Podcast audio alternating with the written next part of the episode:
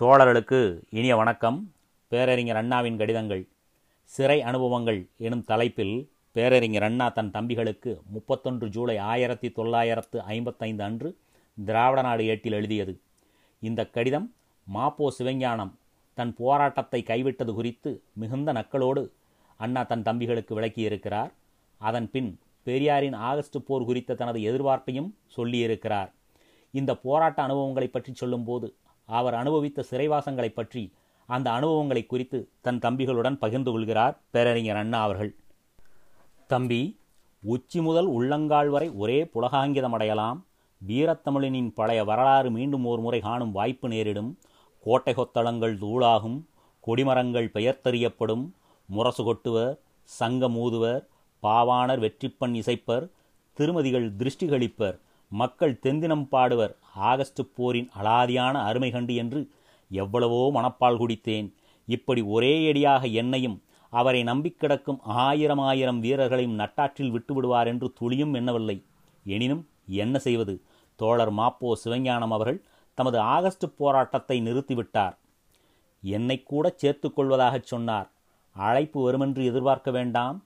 சேருக சீர்வருக என்றார். நானும் நீயும் சேர்ந்தாலும் சேராவிட்டாலும் அவர் கூறிடும் எல்லைப்போர் நடைபெறட்டும். தமிழரின் தொல்லை ஒன்றுக்கு முடிவு தெரியட்டும் என்று எண்ணிக்கொண்டிருந்தேன். பிடிமண் அள்ளி போட்டுவிட்டார் செங்கோலார். செங்கோளார் தக்க காரணம் உண்டு கேண்மினோ என்றும் அறிக்கை விடுகிறார். நேரு பண்டிதரிடமிருந்து அவருக்கு கடிதம் வந்திருக்கிறதாம். கடிதத்தில் என்ன எழுதியிருக்கிறது என்று என்னை கேட்காதே தம்பி. அவரே கூறவில்லை. ரகசியம் இருக்குமல்லவா? பாரதத்தின் தலைவரும் தமிழ் மாநிலத்தின் தலைவரும் நடத்தி கொள்ளும் கடித போக்குவரத்து என்ன சாதாரணமானதாகவா இருக்கும்? நம்மை போன்ற சாமானியர்களுக்கு கூறிட ஏதேதோ இருக்கும் நேரு பண்டிதர் கெஞ்சி இருக்கக்கூடும் கொஞ்சி இருக்கக்கூடும் எல்லைக்கு ஒரு போரா ஏனையா தலைவரே அதற்காக ஒரு குழு வேலை செய்ய இருக்கிறதே தெரியுமா என்று கேட்டிருக்கலாம். என்ன இருக்கிறதோ கடிதத்தில் தெரியாது. கடிதம் பெரிய இடத்து விஷயம். எனவே விஷயம் பெரியதாகத்தான் இருக்க வேண்டும் என்று அனைவரும் எண்ணிக்கொள்வார்கள் என்று மாப்போசி நம்புகிறார். மறுத்தீர்களோ? தமிழின் மீது ஆணையிட்டு விடுவார். எப்படியோ ஒன்று. காண்போரும் கேட்போரும் மயிர்கூச்செறியும் நிலைபெற இருந்த மகத்தான வாய்ப்பு பறிபோய்விட்டது ஆகஸ்ட் போர் நிறுத்தப்பட்டு விட்டது இவருடைய போர் பிரகடனம் பிறகு அதை நிறுத்திவிட்டதாக தரும் அறிவிப்பு இதை கவனிக்கும் போது தஞ்சையில் மாணவத் தோழர்கள் நடத்திய கிளர்ச்சி என் நினைவிற்கு வருகிறது. மாணவர்கள் அங்கு ஒரு தலைமை ஆசிரியர் சம்பந்தமாக கிளம்பிய பிரச்சனைக்காக கிளர்ச்சி செய்தனர். இப்போது கிளர்ச்சி நிறுத்தப்பட்டிருக்கிறது. காரணம் மாணவர்களின் கோரிக்கையை கவனித்து குறையினை களைந்து விடுவதாக ஊர் பெரியவர்கள் பல கட்சிகளிலும் உள்ள பிரமுகர்கள் கடிதம் கொடுத்து அல்ல பொதுக்கூட்டம் போட்டு வாக்களித்தனர். தங்கள் கிளர்ச்சி பலன் தந்தது என்று மாணவர்கள் கிளர்ச்சியை நிறுத்திவிட்டனர். ஆகஸ்ட் போராட்டத்தை அன்பர் சிவஞானம் நிறுத்திவிட்டாரே? அத்துடன் மாணவர்கள் தமது முயற்சியில் வெற்றி பெற்ற தன்மையை ஒப்பிட்டு பார்க்கும்போது இப்படிப்பட்ட போர் அறிவிப்பாளர்களுடன் கூட இருப்பதைக் காட்டிலும் மாணவனாக இருப்பது எவ்வளவோ மேலானது என்று உனக்கு தோன்றுகிறதல்லவா? எனக்கு அவ்விதம்தான் தோன்றுகிறது தம்பி. தம்பி இதைவிட மகத்தான முறையிலே அகாலிகள் கிளர்ச்சி நடத்தி வெற்றி பெற்றுள்ளனர். பதினாயிரம் பேர் சிறை புகுந்தனர். நாலைந்து எம்பிக்கள் பத்து பன்னிரண்டு எம்எல்ஏக்கள். இவர்களை நடத்திச் செல்ல தாராசிங் எனும் முதுபெரும் கிழவர். தடை உத்தரவை எதிர்த்து கிளர்ச்சி நடத்தப்பட்டது. தடை உத்தரவை சர்க்கார் வாபஸ் பெற்றனர். கிளர்ச்சி நிறுத்தப்பட்டது. தாராசிங்கோ இன்னும் சிறையிலேதான் இருக்கிறார். அகாலிகள் நடாத்திய இந்த அரும்பெரும் போராட்டம் பற்றி அதிகம் தெரிந்திருக்காது நமது மக்களுக்கு தாராசிங் பாஞ்சாலத்தில் இருக்கிறார். அவருடைய போர் குறித்து இங்கு முழக்கம் செய்ய எந்த இதழும் இல்லை. நமது நினைவெல்லாம் ஈர்த்திடத்தக்க வகையிலே இரு கிழமைகளாக இங்கு புயலென வீசி வருவது பெரியாரின் ஆகஸ்ட் கிளர்ச்சிதான். இந்த கிளர்ச்சி எந்த வகையில் உருவெடுக்கும் என்று கூறிடும் நிலை மெல்லிய கோடுகளே தெரிவதால் இப்போதைக்கு இல்லை. அதாவது நான் உனக்கு கடிதம் தீட்டும் வரை உன் கருத்து இந்த கடிதத்தில் படியும் நேரத்தில் பெரியாரின் கிளர்ச்சி எந்த கட்டத்தை அடைகிறது என்பது தெரிந்துவிடக்கூடும். தம்பி இப்படி போர் போர் என்ற முழக்கமும் போர் எப்படியெல்லாம் இருக்கப் போகிறது தெரியுமா என்ற ஆர்வமூட்டும் அறிவிப்புகளும் கிளம்பி என் உள்ளத்தை ஒரேயடியாக கிளர்ச்சி வயத்ததாக்கிவிட்டன பெரியாரின் ஆகஸ்ட் போரில் நாம் கலக்கவில்லை என்றாலும் போர் பற்றிய முழக்கம் கிளம்பியுள்ள இந்த வேளையில் என் மனமும் உன் மனமும் கூடத்தான். போராட்டங்களில் ஈடுபடும் வாய்ப்புகள் நமக்கெல்லாம் கிடைத்தபோது கண்ட அனுபவங்களைப் பற்றித்தானே என்னிடம். இயற்கை அல்லவா நாம் திராவிடர் கழகமாக இருந்தபோதும் கிளர்ச்சிகளில் ஈடுபட்டிருக்கிறோம் முன்னேற்றக் கழகமாகி வெளிவந்தபோதும் போராட்டங்களை நடத்தியிருக்கிறோம். எனவே எங்கும் போர் போர் என்று வரணி பாடப்படும் நேரத்தில் பழைய நாட்காட்சிகள் ஒன்றன் பின் ஒன்றாக மனத்திரையிலே பளிச் பளிச்சென தோன்றத்தான் செய்கிறது. எனவே என் சிறை அனுபவங்களிலே சில உனக்கு கூறுகிறேன் உன் சிறை அனுபவத்தை எனக்கு கூறிடுவாய் என்ற நம்பிக்கையுடன். நாலு மாதம் என்றார் மாஜிஸ்ட்ரேட். நாலு மாதம் என்று லேடி டாக்டர் கூறிடுவது கேட்டு மகிழும் ஆரணங்கு போலானேன். இந்திய எதிர்ப்பு கிளர்ச்சி ஆயிரத்தி தொள்ளாயிரத்தி முப்பத்தி எட்டு. ஆச்சாரியார் ஆட்சி காலம். என் மீது குற்றம் புரியும்படி தூண்டிவிடுதல் உடந்தையாக இருத்தல் எனும் குற்றங்கள். வழக்கு நடைபெற்று அன்று சென்னை எழும்பூர் கோர்ட்டில் நாலு மாதம் என்று தீர்ப்பளிக்கப்பட்டதும் கொள்கைக்காக கஷ்ட நஷ்டம் ஏற்கும் உள்ளம் இவனுக்கு உண்டு என்று இயக்கமும் இயக்கத்தின் போக்கை கூர்ந்து கவனித்துக் கொண்டிருந்த பொதுமக்களும் நல்ல தீர்ப்பு அளித்துவிட்டனர். பரீட்சையில் தேறிவிட்டோம் என்று எண்ணினேன். விவரிக்க முடியாததோர் மகிழ்ச்சி. வெற்றி பெறுகிறோம் என்ற நம்பிக்கை. சென்னை சிறையில் பெரியாருடன் ஒரே வரிசை கட்டிடத்திலே தங்கியிருக்க நேரிட்டதை ஒரு வாய்ப்பாகவே கொண்டேன். குற்றாலத்துக்கோ கொடைக்கானலுக்கோ செல்பவர்கள் உள்ளே நுழைந்ததும் தனக்கு வேண்டியவர்கள் இருப்பது கண்டால் எவ்வளவு மகிழ்ச்சி அடைவார்கள். எனக்கு உள்ளே நுழைந்ததும் வந்துவிட்டாயா? வா வா. ஆறா எட்டா நாலா மூன்றா? என்று கேட்டபடி நண்பர்கள் என்னிடம் அன்புடன் வந்தபோது அதுபோன்ற மகிழ்ச்சி ஏற்பட்டது. மகிழ்ச்சியை தொடர்ந்து அனுபவிக்க முடியவில்லை. காரணம் வீட்டை விட்டு இந்த கூட்டுக்குள்ளே வந்துவிட்டோமே என்ற கவலை அல்ல. போட்டுக்கொள்ள பொடியில்லை. என்ன செய்வேன்? உனக்கு தெரியுமே தம்பி நான் அந்த கெட்ட பழக்கத்துக்கு ஆட்பட்டு அல்லற்படுவது கடை வீதியா? சண்முகம் கொண்டு வா. அம்பாய் வாங்கி வா என்று சொல்ல சிறை. என் சங்கடத்தை அறிந்து கொண்ட அடிகள் இதுதானே வேண்டியது? இதோ என்று கூறி ஒரு சிறு காகித பொட்டலம் கொடுத்தார். பொடி நெடி குறைந்து போன நிலை. பக்குவமாகத்தான் மடித்து வைத்திருந்தார். ஆனால் காகிதத்தில் இருந்ததால் பொடி பதம் கெட்டு கிடந்தது. எனினும் எனக்கிருந்த பசி. அசல் சண்முகம் இதனிடம் என்ன செய்யும் என்று கழிப்புடன் கூறச் செய்தது. இந்த பொடி பொட்டலத்தை நான் என்றுமே மறப்பதற்கில்லை. முதல் சிறை அனுபவம். மூக்குப்பொடிக்கே அலைய நேரிட்டது. முதல் அனுபவம் அல்ல. நாலு மாதமும் நாங்கள் அங்கு தமிழ் தமிழ் தமிழ் என்ற உணர்ச்சி பயமாகி இருந்து வந்தோம். பெரியாருடன் பன்னிரண்டு மணி நேரம். இரவில்தான் தனித்தனியாக போட்டு பூட்டி விட்டார்களே பன்னிரண்டு மணி நேரம் ஒன்றாக இருக்க பேச கேட்க பழக அருமையான வாய்ப்பு ரசமான விருந்து சுவையுள்ள காலமாக அந்த நாலு மாதங்கள் இருந்தன. சிறை செல்கிறேன் என்பதறிந்த என் கெழுதகை நண்பர் புலவர் அருணகிரிநாதர் அங்கு நிரம்ப நேரம் கிடைக்கும். பல்வேறு விஷயங்களை படிக்க இது தூண்டுகோலாக இருக்கும் என்று கூறி என்னிடம் அபிதான சிந்தாமணி எனும் புத்தகம் கொடுத்திருந்தார். அவர் உனக்கு அவ்வளவாக தெரிந்திருக்க காரணமில்லை. தம்பி பொதுவாழ்வுத் துறையிலே துவக்க கட்டத்தில் எனக்குற்ற தோழராக இருந்தவர். அவரே ஒரு அபிதான சிந்தாமணி. மணிக்கணக்கில் பேசிக்கொண்டே இருப்போம். பல பல விஷயங்களை குறித்து எல்லா விஷயங்களை பற்றியும் ஏதேனும் ஓரளவுக்கு கூறும் வகையான கல்வியும் கேள்வியும் படைத்தவர். எனவே அவர் சிறையில் என்னோடு இருப்பது போலவே எனக்கு தோன்றிற்று அபிதான சிந்தாமணியை படிக்கும் போதெல்லாம். அந்த அபிதான சிந்தாமணியை நான் மறப்பதற்கில்லை. இப்போதும் அபிதான சிந்தாமணியை காணும் போதெல்லாம் எனக்கு அந்த நாலு மாத கடுங்காவல் நினைவிற்கு வரும். நினைவிலே அந்த சம்பவம் தோன்றியதும் எனக்குள்ளாகவே ஒரு மகிழ்ச்சி. கொள்கை கொள்கை என்று கொக்கரித்து கொண்டிருந்துவிட்டு அடக்குமுறை கிளம்பியதும் ஓடிவிடும் கோலை உள்ளமில்லை. அழைத்தார்கள் அறப்போரில் ஈடுபட்டான் சிறை தண்டனை பெற்றான் என்று எவ்வளவு குரோத எண்ணம் கொண்டவர்களும் ஒரு சமயம் இல்லாவிட்டாலும் மற்றொரு சமயம் சொல்லிக் கொள்வார்கள் அல்லவா? முதல் சிறை அனுபவத்தின் மீது அபிதான சிந்தாமணி. இரண்டாவது முறை என்ன தெரியுமோ? கேளேன் அதையும். ஆச்சாரியார் கவர்னர் ஜெனரல் ஆகிவிட்டார் சென்னை வருகிறார் பவனிக்காக. கூண்டோடு விடுபட்டு சென்னை சிறையில் கொண்டு போய் வைக்கப்பட்டிருந்தோம். ஆயிரத்தி தொள்ளாயிரத்து நாற்பத்தி எட்டில். நிர்வாக கமிட்டியினர் அவ்வளவு பேரும் அதிக நாட்கள் இல்லை ஒரு வாரம்தான். அதற்குள் ஆச்சாரியார் வந்தார். பவனி நடத்தினார். கருப்பு கொடியை பென்புராவை பறக்கவிட்டு கொண்டு வானத்திலே வட்டமடக் கண்டார்.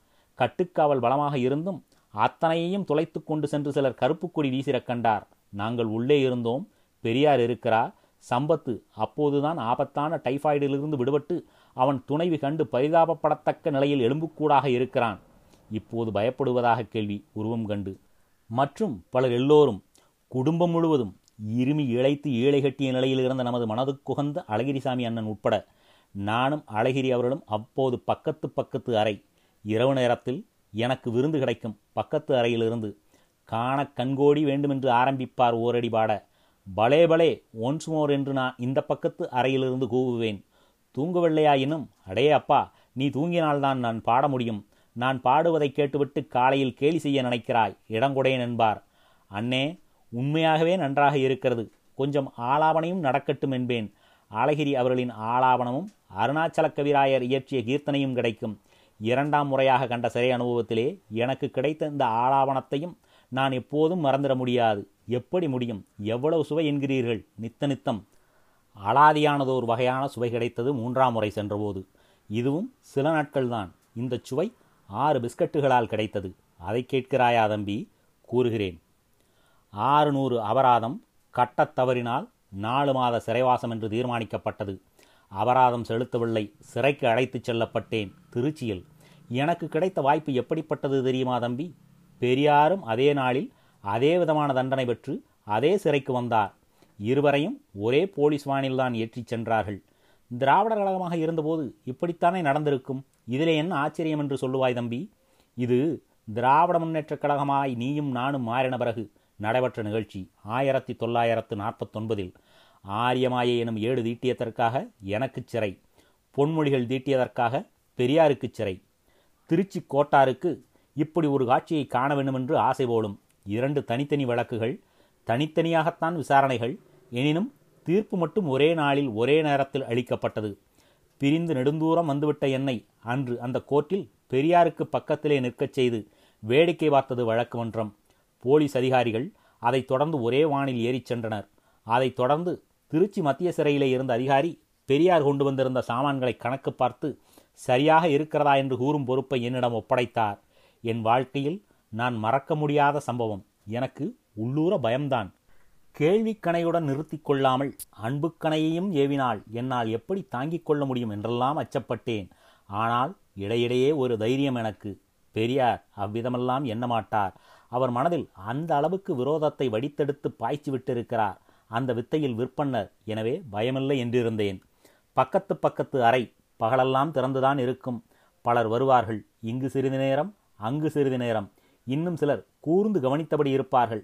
நாங்கள் இருவரும் பேசிக்கொள்கிறோமா என்று. அவர் அறைக்கு உள்ளே இருக்கும்போது நான் வெளியே மரத்தடியில். அவர் வெளியே வர முயற்சிக்கிறார் என்று தெரிந்ததும் நான் அறைக்குள்ளே சென்று விடுவேன். இப்படி பத்து நாட்கள் நாளைய தினம் எங்களை விடுவிக்கிறார்கள். முன்தினம் நடுப்பகலுக்கு மேல் ஒரு ருசிகரமான சம்பவம் நடைபெற்றது.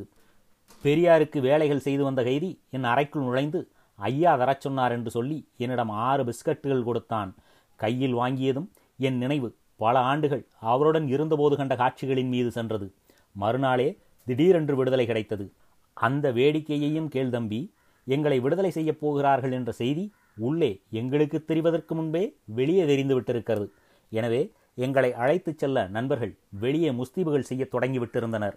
நமது கழகத்தார் முஸ்தீபுகளிலே மும்முரமாக ஈடுபட்டு நேரத்தை மறந்துவிட்டனர். எனவே சிறைக்கதவு திறக்கப்பட்டு எங்களை வெளியே அனுப்பியதும் வாசப்படி அருகே பெரியாரை அழைக்க வந்தவர்கள் கொண்டு வந்த மோட்டார் தான் இருந்தது. அதற்கு என்னையும் அழைத்துச் சென்றனர். இது போதாதென்று போட்டோ எடுப்பவர் ஒருவர் ஓடி வந்தார். இருவரும் அப்படியே நெருக்கமாக நெல்லுங்கள் என்று போட்டோ எடுப்பவர்களுக்கே உரித்தான சாமர்த்தியத்துடன் கூறி போட்டோவும் எடுத்துவிட்டார் அது வெளியிடப்படவில்லை. வெளியிடாதிருந்தது நல்லதுதான் என்றே சொல்வேன். அவ்வளவு திகைப்பு என் முகத்தில் இருந்தது. அவர் எப்படி இருந்தாரோ எனக்கு தெரியாது. வேதாச்சலம் அவர்கள் வீடு வரையில் சென்று அவர் இறங்கிக் கொண்டார்.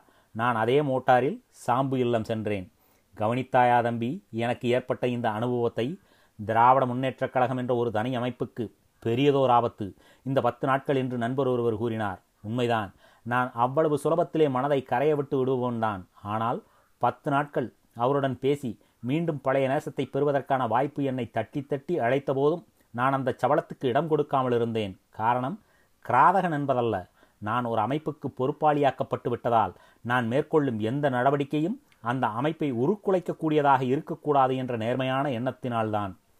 மும்முனை போராட்டத்திலே ஒரு நாள் எனக்கு நண்பர் குருசாமியுடன் சேர்ந்து சிறையில் இருக்கும் வாய்ப்பு கிடைத்தது. அவர் சிறையில் கீழ்வரிசை அறையிலே தங்கியிருந்தார். நான் தம்பிகளுடன் மேலறையில் மாடியில். பார்வார் இதிலே கூட கீழ்மேல் பேசுகிறான் என்று கூறிவிடப் போகிறார்கள்.